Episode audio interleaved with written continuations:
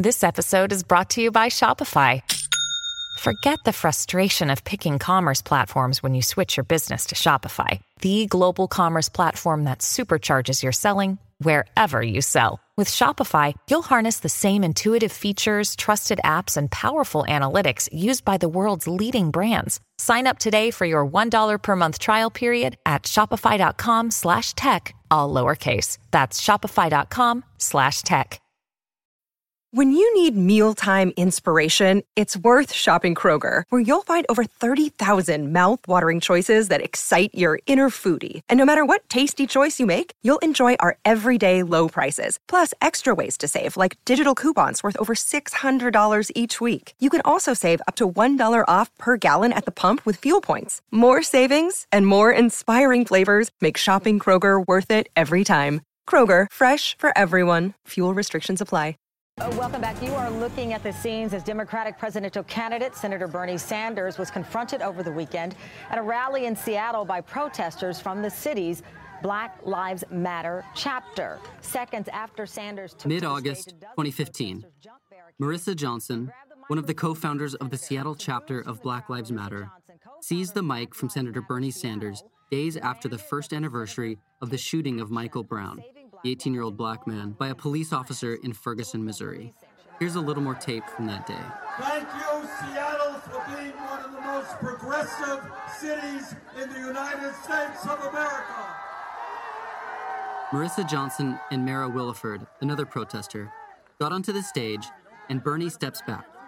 The two women argue with the rally organizers, but after a few minutes, Marissa gets the mic people about grassroots movement. The biggest grassroots movement in this country right now is the Black Lives Matter movement.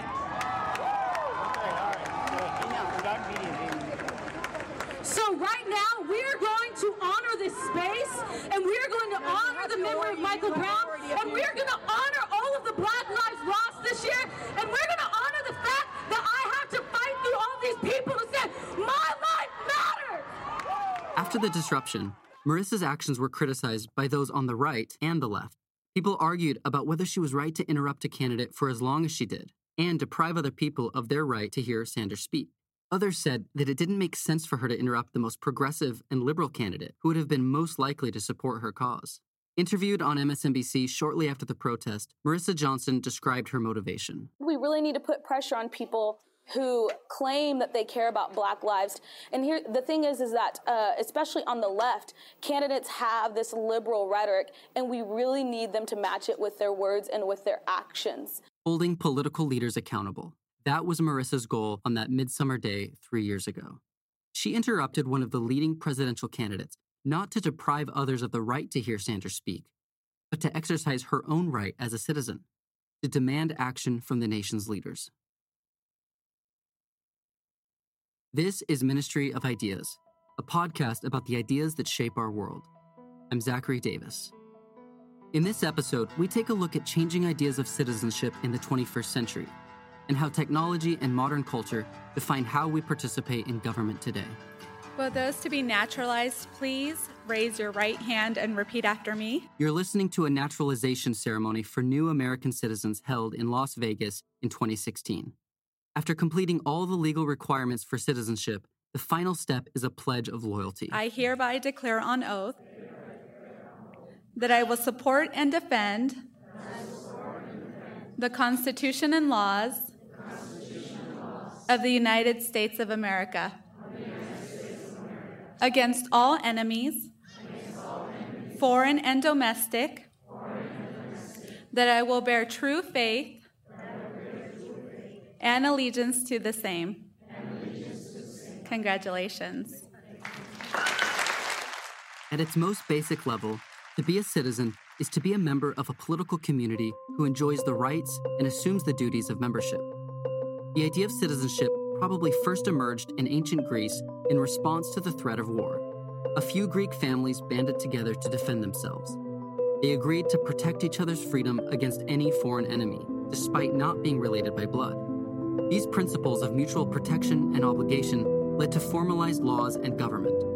The government was obligated to protect the people, and the people were in turn obligated to obey the laws of the government. you know, a lot of the modern ideals we have for those things are connected to ancient Greek ideals. That's Erhardt Graeff, a researcher at the Center for Civic Media at the MIT Media Lab. In Greek democracy, every citizen, which at the time tended to be limited to wealthy men, was expected to actively participate in political governance.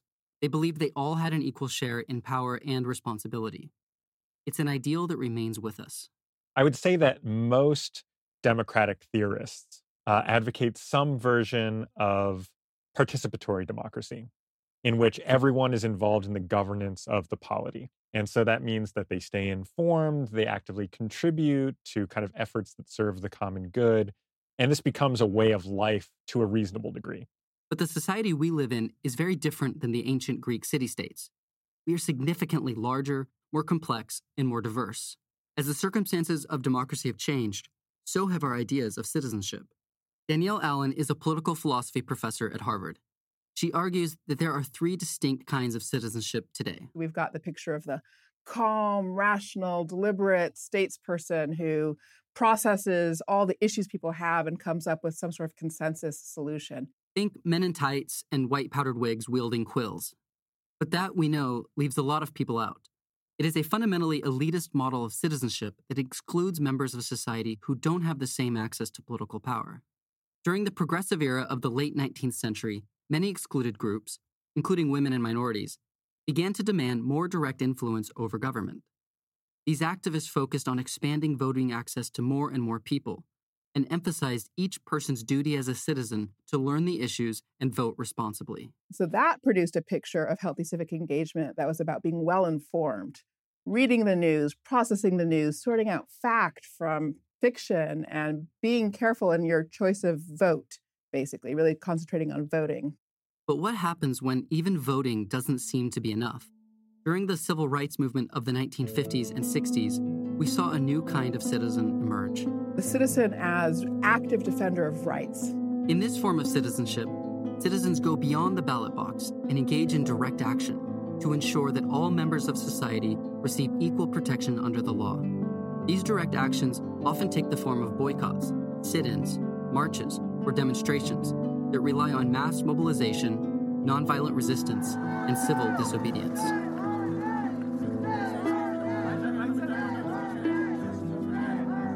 So let's go back to that hot summer day in Seattle. You can actually see all three kinds of citizenship that Danielle Allen identifies statesperson, informed citizen, and active defender on display at the same time. Senator Bernie Sanders as the statesperson, the audience who had shown up to become informed on the issues and decide how to vote, and the protesters who used direct action to call attention to social injustice. I think one of the biggest challenges for civic agents now in the US is that we have all three of these models bumping around in our imaginations. And some of us are you know, really committed to the dispassionate, deliberate one. And then we see the activists who are wild eyed and crazy, and we think, oh, they don't know what civic engagement's about. And conversely, you know, the the, very committed, passionate advocates see the people who are trying to be deliberate and careful, and they say, oh, those people are just pretending they don't have interests. They're obscuring the fact that they actually have all kinds of partial, interested, conflicted reasons that they're supporting that position.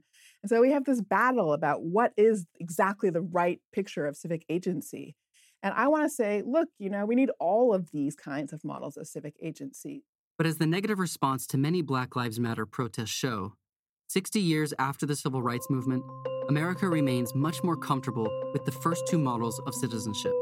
The result is that many minorities, particularly African Americans, who do not have as much access to the first two forms of citizenship, statesmanship and voting, do not feel that they are treated as equal citizens. The relationship that Black people have to citizenship and concepts of responsibility are fraught. This is Chanel Matthews, Director of Communications for the Black Lives Matter Network. I think it, if you divorce Black people's relationship to those two concepts separate from our experiences, um, it does us a huge disservice and also um, is a bit revisionist with regard to history. So, the ways in which we participate as citizens is also wholly connected to the oppression that we're experiencing. And to some extent, the ways in which both the state and I think the media talk about personal responsibility and citizenship are are not contextualized for Black people, and so it leaves out um, mass incarceration, for example. Well, it leaves out contextually and um, historically our relationship to the state. Erhardt Graeff thinks a lot about this kind of civic frustration. And for him, technology can be an answer. It can enable new types of citizenship and put people on more of an even footing. If we feel like we have low external political efficacy, right, that we can't actually be sure that these institutions are responsive to our attempts to change them, then we are left to try and hold them accountable, to try and monitor the spaces that we do have some level of control on, maybe locally. Um, and that gives us an opportunity for civic engagement in this moment that leverages contemporary technologies. In the case of a group like Black Lives Matter, right, which is probably our most prominent campaign in terms of using social technologies to draw attention to an issue in the United States that was undercovered, this being police violence against Black citizens. And in their work, you know, they've given us language around Black Lives Matter to help us talk about this issue. That also, by having a consistent hashtag, means we can see a set of otherwise unrelated events as part of a larger trend, which helps persist our ideas about that particular case. According to Chanel Matthews, the online aspect of the movement has also brought more people into the conversation than would otherwise be able to participate. Many of our members and our base are they're fairly busy people. We're talking about people working sometimes two full-time jobs taking care of aging parents and young children. Um, so, you know, the way that people engage online. Despite their potential to expand civic engagement, Erhardt Graeff worries that the way social media platforms are designed may actually make engaging in good citizenship harder.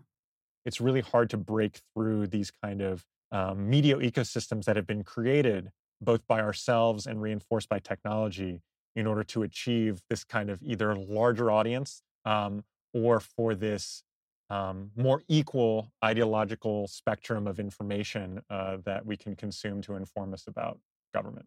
He's talking about the way news feeds function the way they surface certain articles or sites based on what you've clicked before or what you already prefer. That makes it easy for your Facebook or Twitter feeds to block out the stories and needs of all citizens in a community. After all, the algorithms that shape our online lives are designed to increase profit, not civic health. We saw this with the 2016 presidential election and the influence that fake news played. Without those editors involved in that process, it allows for folks to say whatever they want to spread disinformation. And it's not just people, like we've also seen cases on Twitter of bots being used in order to change the political conversation on hashtags or around particular issues. Another worry about the effect of social media on citizenship is that it's just too easy, that a like or a tweet doesn't really do any good and keeps people from doing the harder work of organizing, demonstrating, or voting. But Danielle Allen explains why it's more nuanced than that there has been a big debate about whether um, clicktivism is slacktivism, right? Just a sort of cheap way of being engaged or assuaging one's conscience. Um, I am convinced that actually, very often, that kind of clicktivism can be, in effect, a gateway experience into deeper civic engagement. I think it's true, in other words, that merely liking something or retweeting something um, is only a first step um, and isn't um, fully developed uh, civic agency or engagement. Um, but I do think it's it's a stepping stone. It's a starting point. And while everyone knows that online discourse can often be reductive, silly, or cruel, for Chanel Matthews at Black Lives Matter, the online space can still be a place where real conversations can happen between people who disagree. You just have to model the online world after real life interactions what we see happening that is most effective is people having meaningful one-on-one conversations with each other everyday life. So if talking to your neighbors about um, important legislation to make sure that all families have access to childcare is what you would do in real life then we encourage you to do that online too. Um, if dispelling myths about um, blackness and black people something that you would do with your neighbors and your community uh, then we'd expect that you show up that way online too. The ancient Greeks banded together and became citizens to defend themselves against a foreign army. Today, our greatest threats are internal the widening political, cultural, and economic divides that make it hard to solve common problems. But I think the idea of citizenship can still offer the way forward. For me, being a citizen can be about more than just legal rights and duties. At its most basic level, it is the promise to protect and care for people beyond your own blood. Being a good citizen, then, is not just about voting or marching. It's also about extending respect and compassion to people who may look, think, or act very different from you, with the hope that out of many, we can still become one.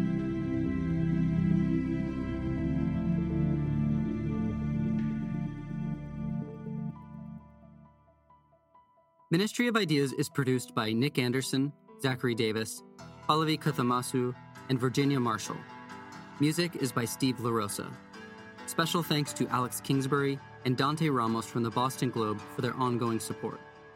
If you enjoy this podcast, you can support us by sharing us with your friends, reviewing us on iTunes, or visiting our website at ministryofideas.org and making a donation. Ministry of Ideas is a proud member of Hub and Spoke, a Boston centric collective of smart, idea driven podcasts. You can check out all of our shows at hubandspokeaudio.org.